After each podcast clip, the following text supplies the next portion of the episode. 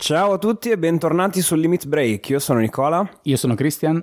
E oggi finalmente torniamo con la nostra rubrica principale, ovvero Scan, in cui andremo ad analizzare eh, un singolo gioco, un singolo JRPG nello specifico. Oggi parliamo di un JRPG che però hai giocato solo tu, io non l'ho mai giocato. Si tratta di Lufia 2 Rise of the Sinistrals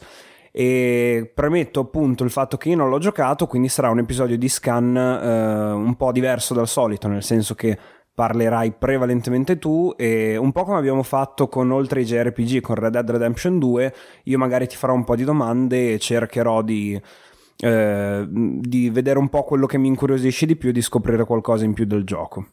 Benissimo, intanto facciamo una piccola premessa dicendo che questo sarà molto probabilmente l'ultimo episodio di questa stagione quindi appunto ci sarà un, uh, un'occasione per, per, salutarvi, però ecco, probabilmente sarà appunto l'ultimo episodio, poi ci risentiremo, adesso vediamo se mh, mm, settembre, fine agosto, un attimo dobbiamo ancora valutare, però un po' come abbiamo fatto diciamo l'anno scorso. Detto questo, appunto, come diceva Nicola, questo è un gioco che ho fatto soltanto io, l'ho fatto mh, mm, qualche anno fa, ma nemmeno troppo e sì, è uno di quei giochi che innanzitutto diciamo non è magari tra quelli che vengono subito in mente quando si parla di JRPG, ma in realtà è spesso considerato uno dei migliori eh, in assoluto se uno va insomma, a fare qualche ricerca di classifiche di quali sono i JRPG da non perdere, questo ci finisce sempre, anche se magari non ha la risonanza di un Final Fantasy, un Dragon Quest e compagnia bella. Per cui ecco, volevamo trattare un, uh, un titolo un po' più, diciamo, di nicchia.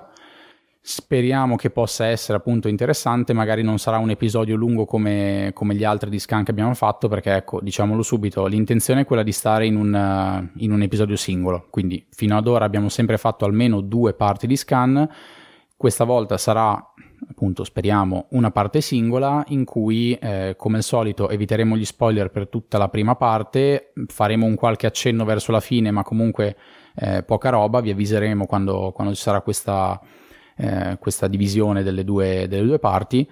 E mm, basta per il resto sarà un episodio come, come il solito. Quindi direi di partire magari con la scheda tecnica. Lascio la parola a te.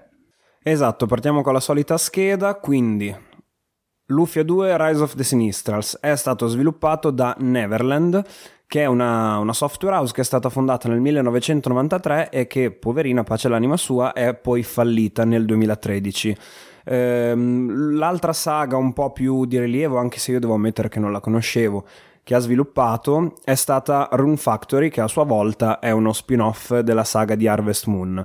Eh, tra l'altro l'ultimo capitolo di, di, questa saga, appunto Rune Factory, è uscito proprio un mese fa, insomma a fine maggio eh, in Giappone e uscirà nel corso del 2022, senza una data precisa per ora, eh, su Nintendo Switch. Quindi eh, nel caso eh, abbiate giocato Lufia, conosci- conosciate la saga, insomma, o la saga di Rune Factory e l'abbiate apprezzata, eh, c'è anche questo nuovo capitolo che arriverà, si spera,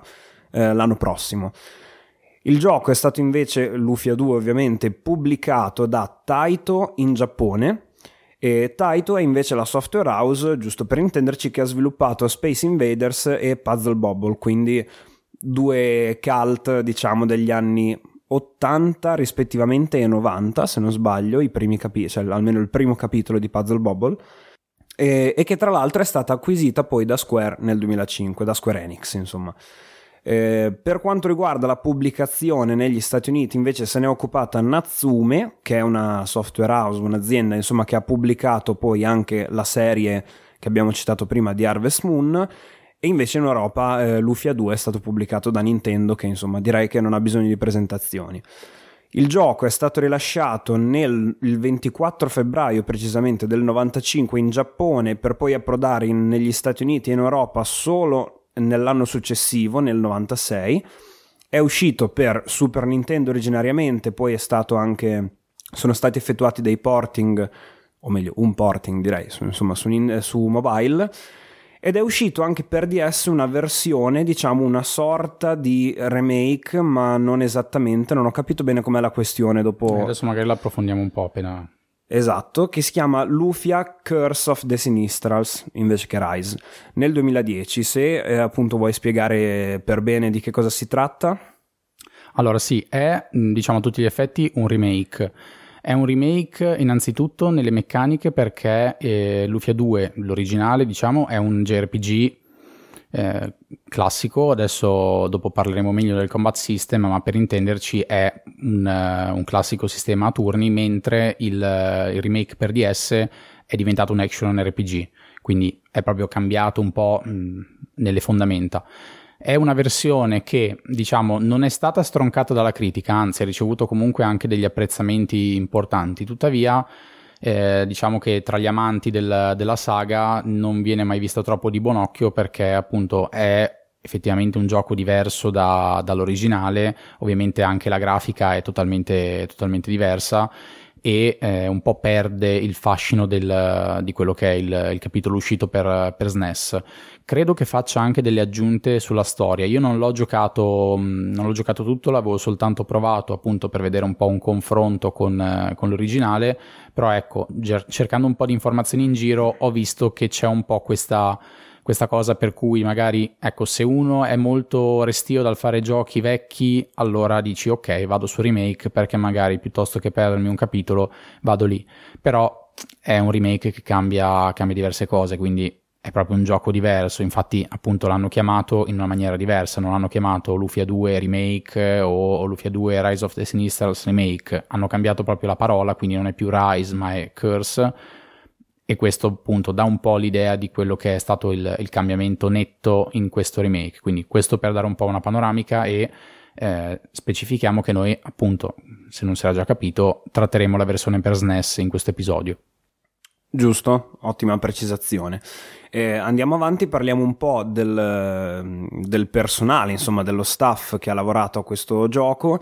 in particolare nel ruolo di director e anche di sceneggiatore troviamo Masaide Miyata che ha lavorato anche alla saga eh, di Room Factory appunto, quindi diciamo che eh, queste due saghe hanno diversi punti in comune. E, mentre tra i designer troviamo Ryu Kurugami, che onestamente non so chi sia, ho cercato qualche informazione ma non ho trovato alcun titolo particolarmente conosciuto a cui ha lavorato, e però troviamo anche Tomonari Matsumoto che invece è stato enemy designer in Castlevania Aria of Sorrow. Eh, capitolo che io non conosco, però insomma la saga di Castlevania bene o male la conosciamo un po' tutti e, e insomma ha, un, ha, una certa rilevanza nel, nella storia videoludica. E infine sempre tra i designer anche Samichi Sujura, mentre come compositore abbiamo Yasunori Shiono. Concludiamo poi la scheda tecnica dicendo che ovviamente diciamo, è un gioco interamente single player, magari non era per forza ovvio, però abbastanza prevedibile. E per quanto riguarda la durata si attesta almeno affidandoci a Long to Beat ma magari poi tu ci dirai se ti ricordi quanto hai impiegato più o meno tu eh, però How Long to Beat ci dice 25-30 ore a seconda di quante attività secondarie vogliate fare però la main quest più o meno ha questa durata qua mentre si sale intorno alle 46 ore se si vuole completare tutto quanto al 100%. Allora, io non mi ricordo di preciso quanto, eh, quanto ci ho passato sopra. Ci ho, la, ci ho, giocato per un po', quello sì, però devo dire che non mi sono pesate come ore. È stato un gioco che è andato avanti abbastanza liscio e mm, me lo sono goduto. Mi sembrano un po' tante le 46 ore da completista, eh, però sappiamo che a volte un long to beat va un po' insomma eh, dove, dove capita perché non mi sembrava che ci fossero troppe cose eh, secondarie più che altro che prendessero troppo tempo, però dovrei magari un attimo andare a rivedere, chissà, forse c'è ancora il salvataggio da qualche parte della mia, della mia run.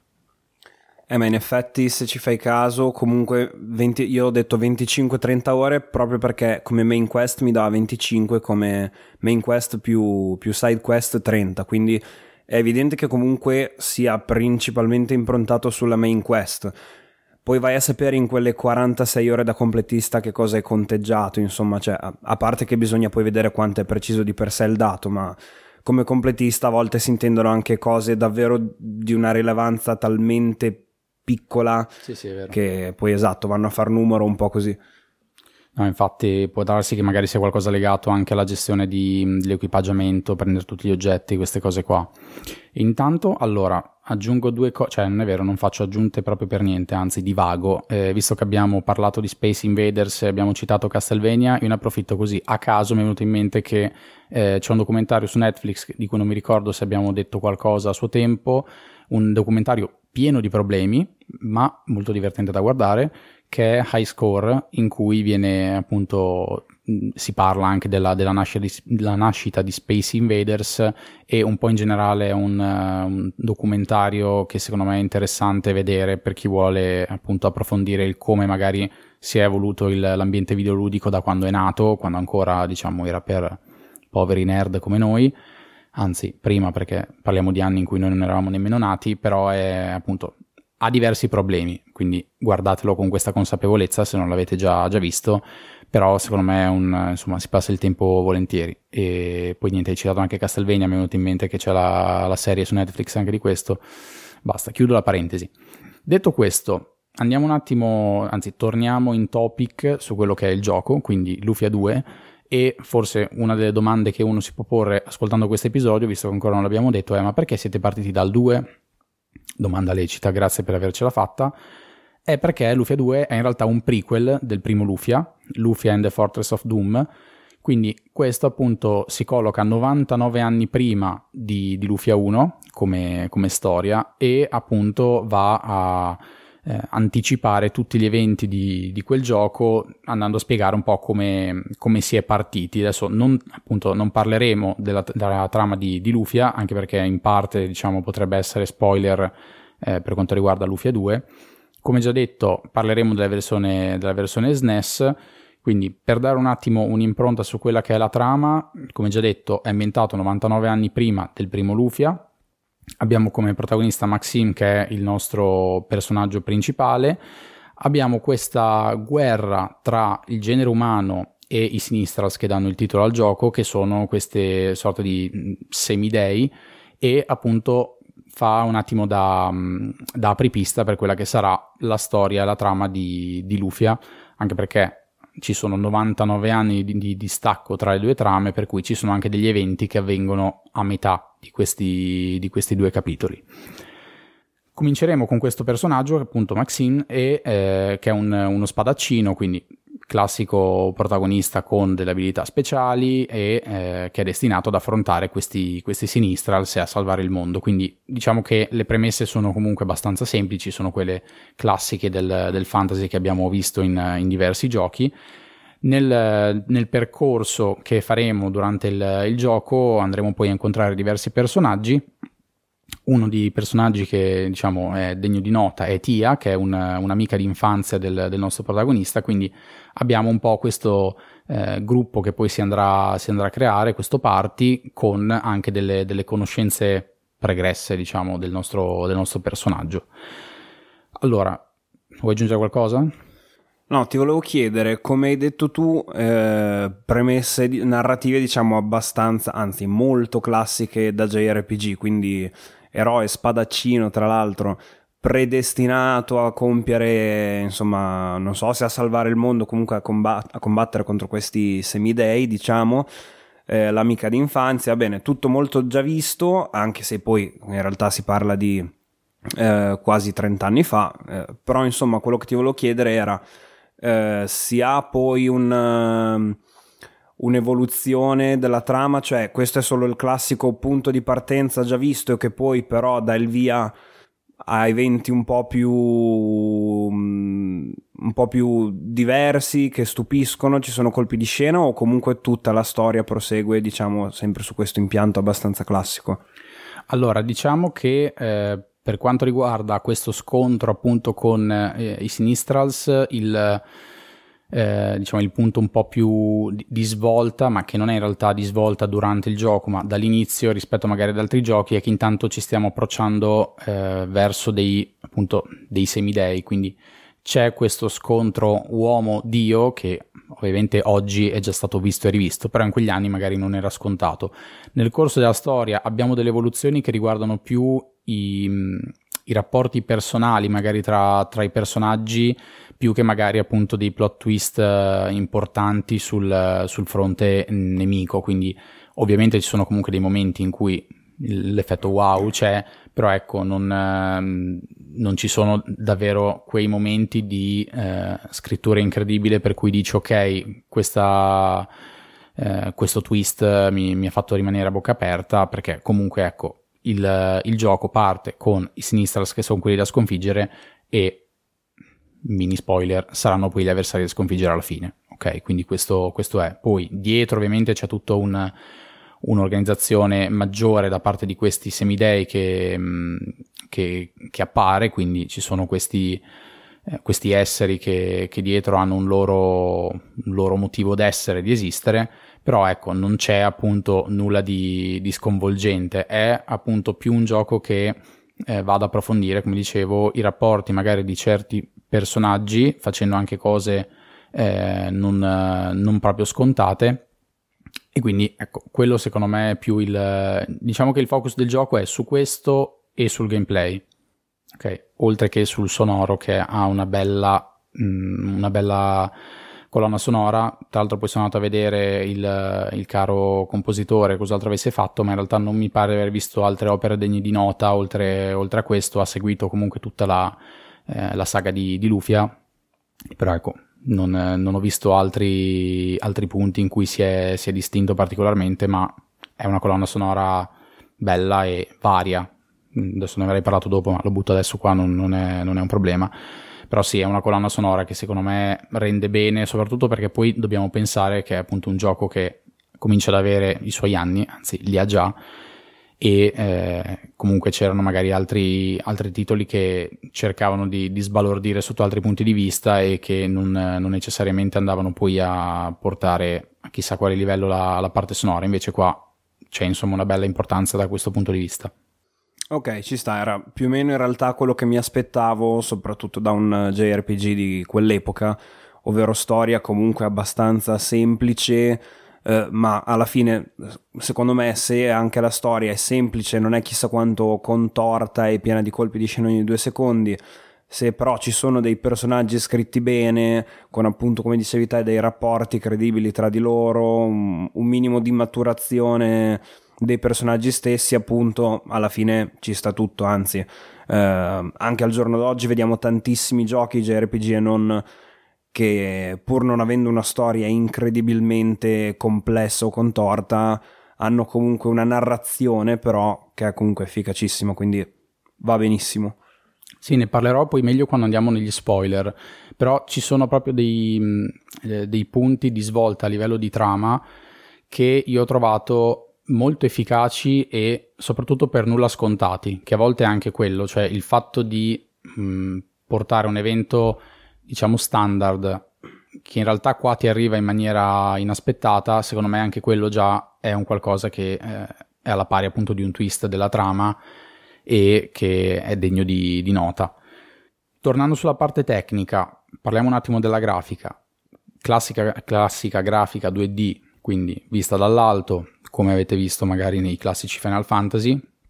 Nulla di nuovo da questo punto di vista. Molto bella, a mio parere, la gestione dei colori, perché effettivamente c'è una palette, se anche si vanno a cercare delle immagini un po' zoomate eh, di certi scenari, si vede proprio che c'è una, una certa cura nel, um, nei particolari di, anche dei, dei villaggi e andando poi avanti si trovano anche città sempre più diciamo evolute o comunque a livello proprio di, di crescita di, di quello che è poi la, la, resa visiva, per cui a me è piaciuto molto. Diciamo anche che eh, nel gioco abbiamo la classica world, ma- world, map e forse lì è dove è un po' più debole, me lo ricordo proprio come un qualcosa in cui anche la resa grafica era un po' più non dico dozzinale, però magari meno curata rispetto ad altri, ad altri, punti del gioco, quali possono essere appunto gli sprite dei personaggi o appunto le città, come dicevo prima. Però rimane comunque un, un capitolo, secondo me, bello e con diciamo un, un, impatto visivo molto gradevole, anche se ecco, non arriva ai livelli di un Chrono Trigger o di un Final Fantasy VI, per intenderci. Secondo me non ci siamo a quei livelli lì, però fa, fa la sua porca figura. Ok, invece ti chiedo solo una cosa, così magari diamo anche qualche, o meglio, dai più che altro qualche consiglio eh, su quale versione recuperare nel caso qualcuno sia interessato. Tu hai visto per caso com'è la versione mobile? L'hai vista, provata? È meglio, peggio? Come è stata gestita secondo te? Allora, guarda, ti dico, io avevo visto appunto che eh, veniva indicata la versione mobile, avevo fatto qualche ricerca per andare a vederla perché io ho giocato appunto quella, quella per SNES originale con emulatore, però in realtà non ho trovato riferimenti, non so se è un qualcosa che magari è stato tolto dagli store perché non avevo proprio, non avevo trovato riferimenti, anche se vedo che effettivamente viene riportato in giro come versione eh, presente. Non so se a questo punto sia stato fatto un... Uh, una qualche release su altre piattaforme appunto e poi magari è stato, è stato abbandonato può essere anche qualcosa nel magari mobile si intende su vecchi telefoni di mm. Sai quando magari facevano anche un po' come hanno fatto per Before Crisis quei, quei giochi sì, che sì. magari sono usciti soltanto su modelli particolari magari solo in Giappone qua non ho visto C'era anche appunto... l'engage sì, esatto, madonna, io sull'engage ci ho passato una quantità di tempo incredibile, anche se peccato, aveva dei giochi che potevano essere interessanti, poi morto e morto suicida da solo. E ehm, quindi ecco, diciamo che terrei come riferimento la versione SNES o la versione DS, come dicevamo prima, e poi ecco, se dovessi suggerire io, direi andate sulla versione SNES perché comunque è ovvio che questi giochi l'età la sentono, però se uno un minimo ha della dimestichezza con, con questi titoli e con questo tipo di, di, grafica, per il resto il gameplay funziona bene, quindi non è, non è pesante, non è un qualcosa che, eh, di cui si sente molto la, appunto, la pesantezza. Se uno preferisce appunto la grafica e avere qualcosa di action, allora a quel punto vai sul DS, però sapendo appunto che stai lasciando un po' la, la versione originale per andare su un qualcosa che non è l'opera originaria nonostante appunto credo che abbiano fatto anche delle aggiunte sulla storia, magari hanno approfondito determinate cose, però io suggerisco la versione SNES. No, ok, ti avevo fatto questa domanda proprio perché eh, forse ne avevamo già accennato qualche volta, ma molto spesso abbiamo visto dei porting per eh, console eh, più nuove che però, almeno personalmente sia per me che per te, eh, rendevano molto peggio soprattutto a livello di colori, tipo appunto i vecchi Final Fantasy che sono stati... Mh, mm, eh, portati da, mm, da, Super Nintendo su Game Boy Advance o anche Tales of Fantasia, mi ricordo. Eh, su Game Boy Advance appunto avevano queste, oltre, oltre a dei colori molto accesi, sparati se non sbaglio, avevano anche queste... Mm, quasi come se l'immagine fosse un po' strecciata, io me lo ricordo, dava un po' fastidio. Poi ovvio che quando ci fai l'occhio ti ci abitui, però è particolare sta cosa che almeno per noi due eh, le versioni Game Boy Advance di questi giochi sono, le abbiamo sempre considerate un po' più bruttine da vedere, un po' più fastidiose anche. Quindi per questo te l'avevo chiesto. Per il fatto, come dicevi tu, del, um, di, del gioco che può essere invecchiato e, e che comunque secondo te non dovrebbe risultare pesante al giorno d'oggi io appunto non l'ho giocato, però sono anche dell'idea che molto spesso quei, quei, giochi lì, di quell'epoca lì, per quelle piattaforme lì, SNES, Game Boy Advance, insomma, più o meno quegli anni lì, ah, Game Boy Advance è un po' dopo, insomma, però eh, quello che voglio dire è che molto spesso alcuni giochi così vecchi sono anche invecchiati meglio rispetto ad alcuni giochi sempre vecchi ma più recenti. Ad esempio, ci sono certi giochi per la prima PlayStation che secondo me giocati oggi sono davvero difficili da giocare, soprattutto giochi d'azione. Eh, mentre quei giochi lì che comunque erano gestiti in 2D con uh, gli sprite, uh, tutto uno stile un po' più cartunoso, diciamo tra virgolette, uh, secondo me alla fine poi invecchiano anche molto meglio. Il solito discorso che si fa su Final Fantasy VII, primo gioco 3D di Square Enix, insomma i primi giochi 3D eh, riprenderli in mano oggi fanno, sembra, danno ancora più fastidio rispetto a giochi 2D più vecchi che però sono stati realizzati quando con, uh, con quel tipo di grafica lì era già stata presa una certa dimestichezza. Sì, sì, no, hai ragione, perché effettivamente è un discorso che dipende molto da um, quando si è arrivati a fare quella determinata versione, il, diciamo, l'esperienza che si poteva, si poteva avere. Mm, se prendiamo Final Fantasy VI, per esempio, è comunque un gioco che è molto più curato rispetto ai predecessori titoli che sono stati fatti sempre per SNES. Diciamo, lo stile a primo impatto è quello, però poi i dettagli sono altri e la differenza la si vede. Il, il, discorso che facevi sulle versioni di Game Boy Advance è verissimo. Tra l'altro, boh, secondo me, quelle rimangono effettivamente delle versioni che non sono paragonabili all'originale in alcun modo perché davvero sono strecciate con dei colori sbagliati. Infatti, poi credo che esistano delle patch volendo per, per metterle a posto.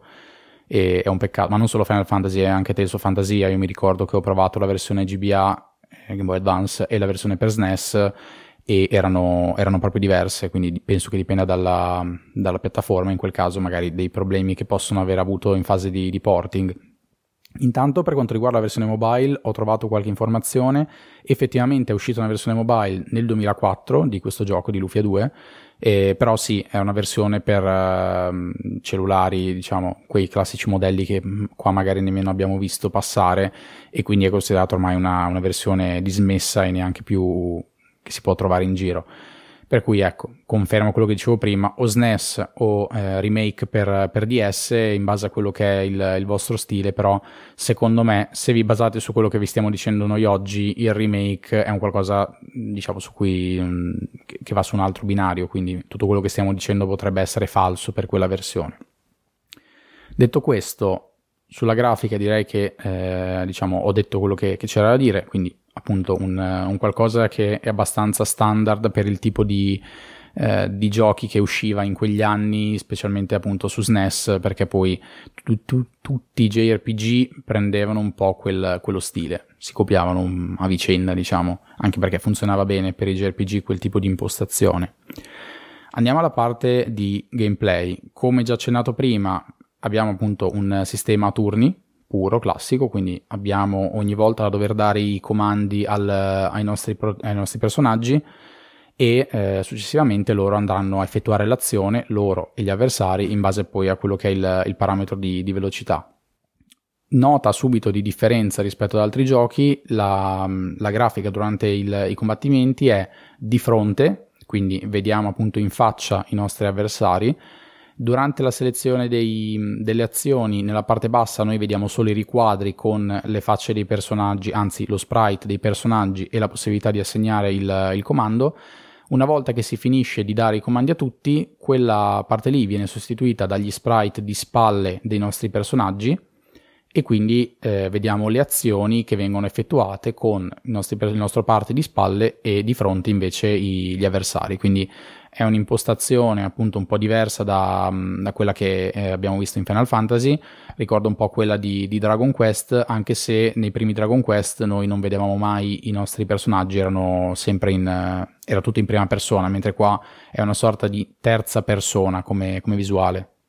Infatti è vero, sembra, è una scelta molto particolare, sembra quasi una via di mezzo, come dicevi te, tra eh, i primissimi Dragon Quest e Golden Sun, dove avevamo appunto la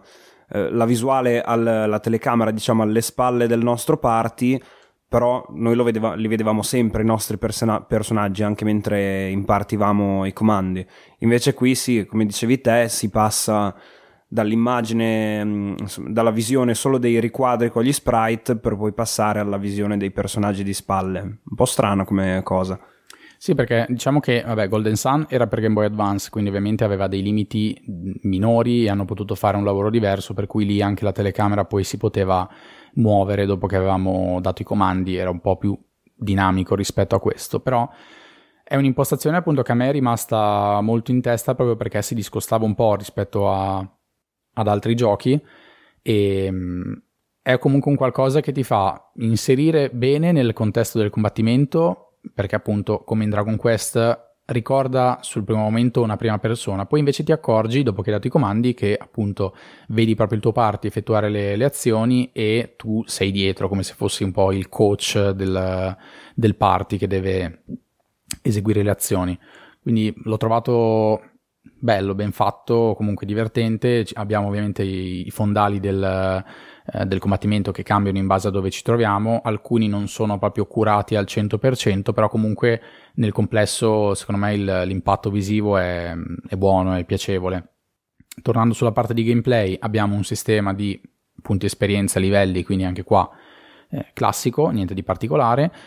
Una nota invece di colore viene data dalla possibilità di poter ehm, catturare, allevare quelli che vengono chiamati capsule monster, quindi ci sono eh, direi sette di questi mostri all'interno del, del gioco che si possono eh, prendere appunto e andare a mettere nel proprio party. E una cosa interessante è che noi abbiamo il nostro party di quattro personaggi e poi viene aggiunto eventualmente questo mostro, quindi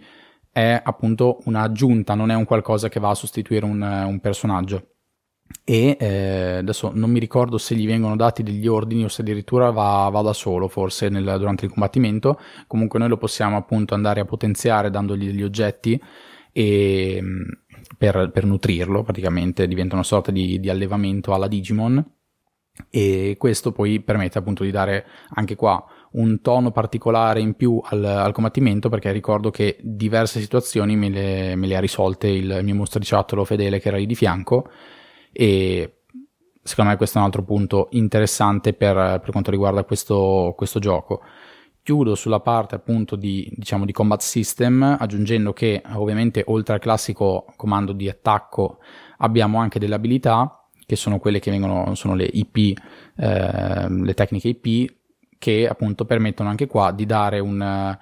un senso in più al, al gioco perché quest- c'è questa barra che si, si carica e ci permette poi di andare a assestare dei colpi particolari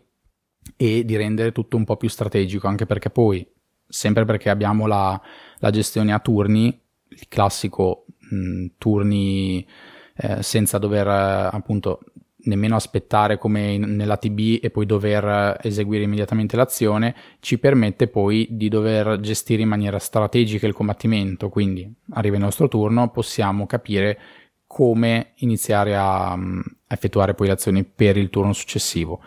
Quindi secondo me questo è un altro punto interessante e appunto ricordo che i combattimenti erano comunque, erano comunque piacevoli. Ovvio che anche qua abbiamo i, gli incontri casuali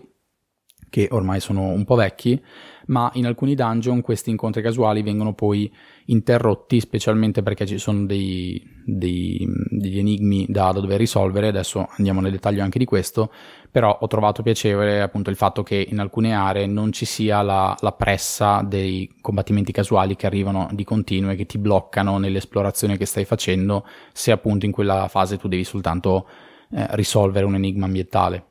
Sì, anche io la trovo intelligente come scelta. Tra l'altro, ehm, è una scelta appunto che non, non, prende quasi mai nessuno. Cioè, molte volte ti trovi appunto a dover girare e rigirare in un certo dungeon per capire come risolvere un certo enigma. E nel frattempo ci sono i combattimenti casuali che vengono lì a romperti le scatole. Capisco che possa essere anche un modo per rendere il gioco più difficile, nel senso, oltre all'enigma da risolvere, c'è anche la difficoltà che c'hai, che c'hai gli incontri casuali, appunto. Però quando si sta cercando di risolvere un enigma, secondo me è bello potersi concentrare solo su quello.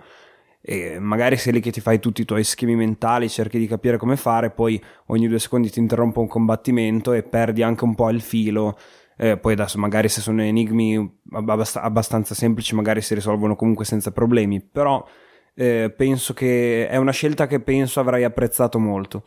Sì, allora guarda, gli enigmi ce ne sono ovviamente all'inizio di semplici, ma andando avanti diventano anche complessi, nulla che ti tenga lì bloccato per ore, eh? però sono comunque eh, quegli enigmi che ti portano un minimo a dover ragionare e comunque a farti passare il tempo. Quindi il fatto di avere questa assenza di incontri, secondo me, è molto importante. Ti dirò di più, io nemmeno mi ricordavo di questa assenza di incontri e mm, me ne sono ricordato adesso che sono andato a rinfrescarmi un po' in giro le informazioni per fare questo episodio, però questo ti dice anche il fatto che appunto il gioco eh, te lo fa, ti, ti, rende tutto fluido all'interno del, dell'esplorazione perché io non ho un ricordo frustrante di questi enigmi ambientali, mentre se avessi dovuto fare enigmi del genere con incontri casuali ogni tre passi, probabilmente eh, sarebbero passati nella mia memoria come un oddio che palle, c'erano gli, c'erano, eh, gli enigmi ambientali da risolvere, ma li avrei ricordati con... con disprezzo o comunque con un po' di, di fastidio. Invece, appunto, io me li ricordo piacevolmente probabilmente anche grazie a questo, perché non, non li ho vissuti in maniera frustrante.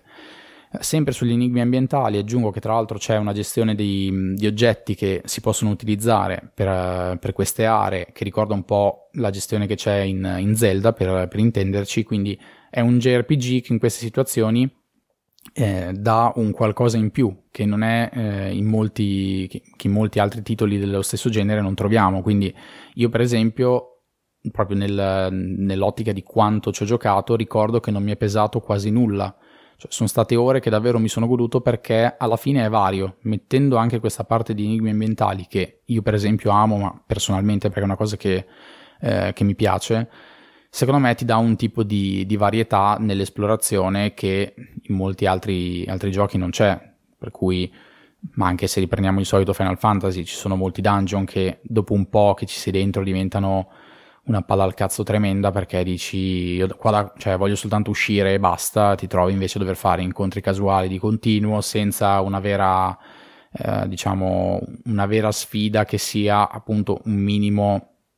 provante a livello mentale. Mentre qua io l'ho trovato molto molto piacevole, mi ha proprio divertito, quindi ecco, secondo me questo è forse uno dei punti di forza maggiori di questo gioco. Sì, devo dire che eh, questa gestione degli enigmi e eh, la componente eh, che dicevi prima di allevamento dei mostri che possono essere potenziati, sviluppati, affiancati al party in battaglia e quant'altro, sono le due cose che più mi hanno incuriosito del gioco. E mi è venuta in mente una cosa però che ehm, una cosa abbastanza scontata che ci siamo scordati di dire. Eh, il party è, si può scegliere, cioè nel senso si hanno più personaggi e si può scegliere chi schierare in battaglia o ci sono quei quattro fissi che sono sempre loro? Allora, adesso in questo momento sai che non mi ricordo, mi sembra che fossero fissi, ma potrei sinceramente sbagliarmi. Eh, mi ricordo che non ho avuto difficoltà nella gestione del party, difficoltà appunto mh, che sia un eh, adesso divento matto e devo scegliere chi, chi, lasciare fuori, quindi può essere anche che effettivamente fossero, fossero fissi. Sono tutti personaggi che comunque danno un loro contributo anche, come dicevo, all'interno dei rapporti della storia, però non ti saprei rispondere al momento con, eh, con precisione, dovrei andare a, a, a cercare un attimo su questo. E invece ti chiedo sempre un'altra cosa sui personaggi, sono ehm, diciamo tutti uguali tra loro come può essere in, eh, che ne so, in Final Fantasy, diciamo in Final Fantasy 7 8, nel senso ovvio che non sono uguali tra loro, però perché hanno armi diverse, le limit diverse, però insomma diciamo che gran parte della... cioè chiunque può essere il mago, chiunque può essere il guerriero un po' a seconda di come eh, li equipaggi tu, diciamo oppure sono ben distinti un po' alla Final Fantasy IX o alla Dragon Quest? Allora no, i personaggi hanno comunque delle loro caratteristiche, quindi effettivamente vengono eh, gestiti in base a quelli che sono loro, i loro punti di forza, per cui c'è quello che magari è più eh, portato per, per, la magia, quello che può essere il, il tank che eh, prende danni e si, si, trova comunque a fare la, la corazza della, della, squadra, quello che si limita ad attaccare. Quindi sono comunque distinti, sono distinti anche per sesso, quindi non abbiamo un party interamente maschile, e, ehm, per cui c'è effettivamente una varietà non soltanto a livello caratteriale, ma anche di di gameplay, di come vengono, di vengono, di come vengono utilizzati. Stavo intanto guardando anche un po' la questione del, del, party, visto che prima me lo chiedevi, adesso ci sono diversi personaggi, più dei quattro che uno può tenere in, um, nel party, però non mi ricordo se effettivamente eh, diciamo ci sono momenti in cui uno si trova comunque a dover scegliere o se magari ci arrivano sempre massimo quattro personaggi obbligati e che quindi alla fine la scelta non ce l'abbiamo. Dovrei andare a vedere un po', anzi dovrei rigiocarmelo o magari potresti giocarlo te. Eh, c'ho giusto un personaggio, cioè rimanendo nei JRPG c'ho giusto un Persona 5 Royal da giocare, Tales of Arise che arriverà a settembre mi attizza molto molto molto, Dragon Quest 12 che è stato annunciato, poi chissà quando arriverà, però è stato annunciato, chissà quando arriverà Final Fantasy 16, eh, cioè sono un po' in difficoltà sinceramente nel, nel recuperare JRPG molto vecchi. No, beh, ci sta, è appunto un titolo che a me è rimasto molto e eh, ci tenevo a parlarne proprio perché, come detto all'inizio, non è di quei capitoli che vengono tirati fuori spesso o a cui magari uno pensa immediatamente quando si parla di JRPG da, da recuperare, perché ovviamente viene sempre in mente Chrono Trigger, viene sempre in mente Final Fantasy VI, eh, i primi Tales of.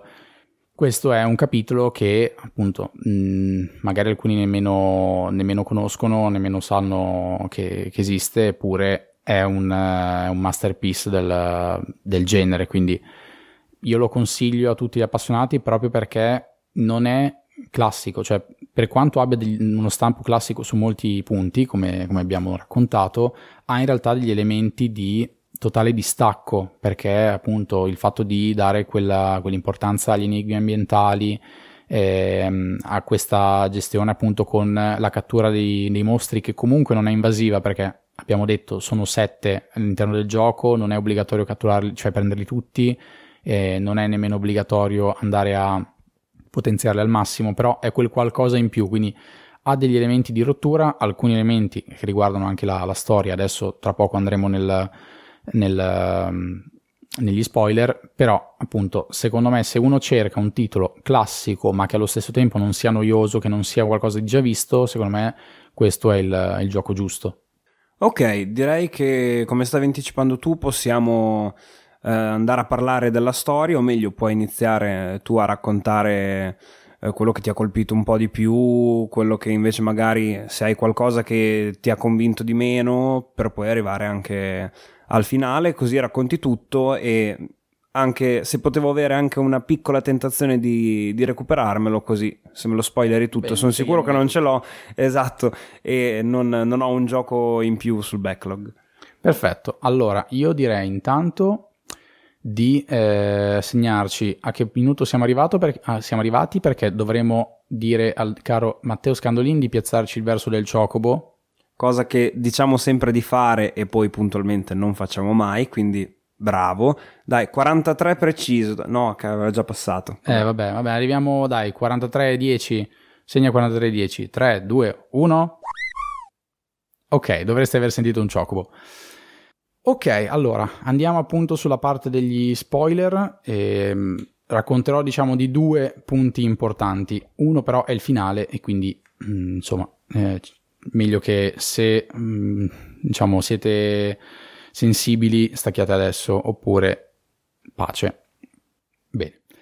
Allora, quali sono i due punti, secondo me, importanti a livello di trama che mi hanno davvero lasciato lì eh, col gioco bloccato a fissare lo schermo e a dire wow? Il primo punto è molto semplicemente non è la morte di nessuno, quindi è un momento tranquillo, è un matrimonio che, a cui assistiamo tra il nostro protagonista e una, ehm, un, un, personaggio del party, Selan, che è una ragazza, e come detto durante la parte no spoiler, eh, noi all'inizio abbiamo questo, questo, personaggio che comunque conosciamo, che è un'amica d'infanzia del nostro protagonista, che inizialmente ci viene proposta come la classica storia che prima o poi dovrà sbocciare, e invece no, a un certo punto vediamo che le cose prendono un altro corso, quindi il gioco non è scontato da questo punto di vista, ci mette lì degli eventi come potrebbero essere nella vita, nella vita reale e come potrebbe succedere nella vita reale, gli eventi prendono un corso tutto loro. Quindi noi abbiamo questo matrimonio appunto un po' inaspettato rispetto magari a quelle che sono le, le aspettative che potevamo avere all'inizio. E tra l'altro l'importanza di questo evento del matrimonio è che nel momento in cui noi assistiamo a questa scena, che va avanti per un po', quindi vediamo proprio delle scene animate, cioè animate, mh, automatiche, chiamiamole così, eh, di, di questo matrimonio, di quello che segue, sembra quasi che il gioco sia finito, cioè in quel momento se tu hai il gioco in mano e stai guardando, hai l'impressione di aver terminato il gioco, che quelli siano i titoli di coda e, eh, e basta, niente, quindi ti aspetti che poi tutto proseguirà nel, nel capitolo successivo, che in realtà è il, l'1, e invece poi niente, boom, a un certo punto il, l'evento termina il gioco torna nelle tue mani e tu prosegui con la tua avventura. Quindi c'è doppio, questa doppia cosa inaspettata. Il protagonista che non si trova come al solito ad avere la storia d'amore con la, il personaggio che noi ci siamo aspettati da subito e appunto un, il gioco che sembra terminare e invece terminato non è. Oh, guarda, hai detto due cose, cioè hai parlato di due cose che mi sono piaciute un sacco. Cioè, uno, il fatto che non c'è la storia d'amore telefonata fin dall'inizio, che è una cosa che io davvero non sopporto, ma dappertutto, nei videogiochi, nei film, cioè è, è incredibile, sembra che lo facciano apposta, è sempre così. Poi a volte ci può anche stare, però la maggior parte delle volte, insomma, vorrei che fosse un po' tutto meno prevedibile. Quindi questo mi piace molto. E, ehm, e poi adoro questa cosa che ogni tanto mi è capitata e quando mi succede eh, con alcuni giochi è una bellissima sensazione quando appunto sei convinto che il gioco stia per finire e poi invece in realtà non finisce. Questa è una cosa che apprezzo quasi sempre tanto, tranne c'è stato un gioco che non nomino per, per non rischiare appunto di fare spoiler, ma insomma c'è stato un titolo in cui ero convintissimo di averlo finito e quando ho scoperto che avevo solo completato il capitolo 1 su 2 credo eh cioè ero comunque a buon punto però non ne potevo davvero più infatti poi quel gioco l'ho abbandonato perché era un, insomma era, stava diventando troppo. Tra l'altro è un gioco riconosciuto per essere rimasto un po' incompleto non dico altro ok Intanto guarda che avevamo detto che saremmo stati in un tempo minore, siamo già quasi a 50 minuti di registrazione. Comunque, ehm, dai, proviamo a chiuderlo in tempi brevi. Qual è invece il secondo evento? Il secondo evento è il finale del gioco, che eh, in realtà è l'inizio dell'1, ok? Perché il gioco, cioè Lufia 2, finisce e la scena finale è in realtà il prologo di Lufia 1. Ovviamente, adesso andrò nel dettaglio, però in Lufia 1 ci viene presentato all'improvviso, quindi non abbiamo contesto, non abbiamo trasporto emotivo e quindi un prologo è e prologo rimane. In questo caso noi abbiamo appunto visto tutta la storia dei nostri personaggi, abbiamo assistito a un matrimonio, assistiamo anche alla nascita di un figlio, il figlio del nostro protagonista, ok, quindi della coppia che vediamo sposarsi, e eh, alla fine del gioco eh, appunto questa coppia che è composta dal nostro protagonista e come dicevo prima da un membro del party perché comunque la moglie è parte del, parte del party quindi combatte anche lei e eh, arriviamo nella nostra battaglia finale contro questi famosi Sinistrals e alla fine del gioco i due protagonisti sono costretti a sacrificarsi, quindi abbiamo questa scena in cui eh, in maniera inaspettata pensiamo che si possano salvare, cioè quella classica scena in cui oddio crolla tutto, adesso dobbiamo scappare, ma come facciamo? Non ci salveremo mai. E quindi tu sei lì che dici vabbè, adesso di nuovo classica cosa telefonata, arriverà qualcuno che ci salva. No, niente. Il gioco ci prende a pugni nello stomaco, quindi in quel momento noi vediamo la nostra coppia che semplicemente rimane lì perché deve rimanere lì, non ha altra scelta e muore. Nel frattempo noi sappiamo comunque che appunto è rimasto il figlio che comunque è salvo perché si trova nel villaggio, ma che comunque sappiamo rimarrà orfano. E in quei momenti assistiamo a loro che eh, hanno i loro ultimi dialoghi e quindi c'è questo, questo parlarsi tra, tra, coniugi e il, il, pensare comunque al fatto che non potranno assistere alla nascita, alla crescita del, del figlio. E anche questo appunto io ho trovato qualcosa di totalmente inaspettato, totalmente mi ha preso a sberle e non mi aspettavo, cioè mi continuavo ad aspettare un ma sì adesso si salvano in qualche modo e come dicevo prima è il, il prologo dell'1, quindi ovviamente se uno gioca l'1 e poi gioca il 2 arrivi sapendo già come finirà, ma ti manca tutto questo trasporto emotivo, quindi giochi l'1, vedi questa scena e ok, pace, sono degli sconosciuti che muoiono. Poi giochi il 2 sapendo già come andrà a finire, secondo me perdi un po' quella, quella parte lì, invece io sono contento di aver fatto il 2 senza sapere nulla proprio perché sono arrivato in quella parte senza avere nessun tipo di, di aspettativa, o meglio, avendo le aspettative sbagliate, perché come per la questione del, del matrimonio avevo le aspettative da cosa classica e da cosa telefonata. Questa cosa non avviene, tra l'altro come abbiamo detto prima, il gioco è ambientato 99 anni prima di Lufia 1, quindi in realtà il figlio che rimane non è poi il protagonista di Lufia 1, eh, è soltanto uno dei, eh, un altro dei, della stirpe, diciamo, perché comunque poi il protagonista di Lufia 1 fa parte dell'albero genealogico del nostro protagonista di Lufia 2. Però ecco, questa, questa parte qua l'ho trovata davvero toccante, forse è uno dei finali più toccanti mai, a cui ho mai assistito in un gioco, tra l'altro comunque in un gioco per SNES eh, che quindi ha degli strumenti limitati a livello, a livello, tecnologico, oggi con quello che abbiamo è ovvio che è molto più facile fare un, un, finale toccante, lì non hai espressioni del viso, cioè ti devi affidare davvero agli eventi, a come racconti, a come loro dialogano e secondo me lo fanno, lo fanno benissimo e quindi questo forse è il motivo maggiore per cui poi mi è rimasto dentro questo gioco, perché io l'ho affrontato all'inizio come un JRPG classico in tutto e per tutto e nelle dinamiche, nei gameplay, eh, nelle meccaniche di gioco e nel, nel, modo di narrare certi eventi mi ha, mi ha stravolto proprio perché mi ha cambiato completamente le aspettative che avevo. Wow, bello, sono rimasto, sono rimasto colpito anch'io, devo dire che mi hai, cioè, più siamo andati avanti con questo episodio, più mi sono incuriosito verso il gioco. Quindi... Ma sai, è, secondo me è proprio anche la stessa sensazione che hai giocandoci. Cioè, quello che tu adesso hai provato nel sentirlo raccontare, nel gioco tu hai questa, eh, questo crescendo, cioè parti appunto vedendo cose che pensi di conoscere, perché è un gioco comunque impostato in un qualcosa che tu già conosci, ma poi in realtà ti va a mettere sempre delle cose che, eh, che tu non ti aspetti. Bello, molto bello, ci sta. E, um, ho solo un dubbio, ti volevo chiedere una cosa. Eh, tra l'altro non ho capito bene perché non ci siamo del tutto confrontati. Tu hai giocato l'uno dopo il 2 o non hai mai giocato l'uno? No, io l'uno ancora non l'ho giocato perché appunto ho fatto il 2 ehm, perché avevo visto che era quello considerato migliore e poi quando avevo letto che era il prequel ho detto ok vado su quello e um, ho in programma di fare l'1 ma ad oggi non ho mai avuto il coraggio di farlo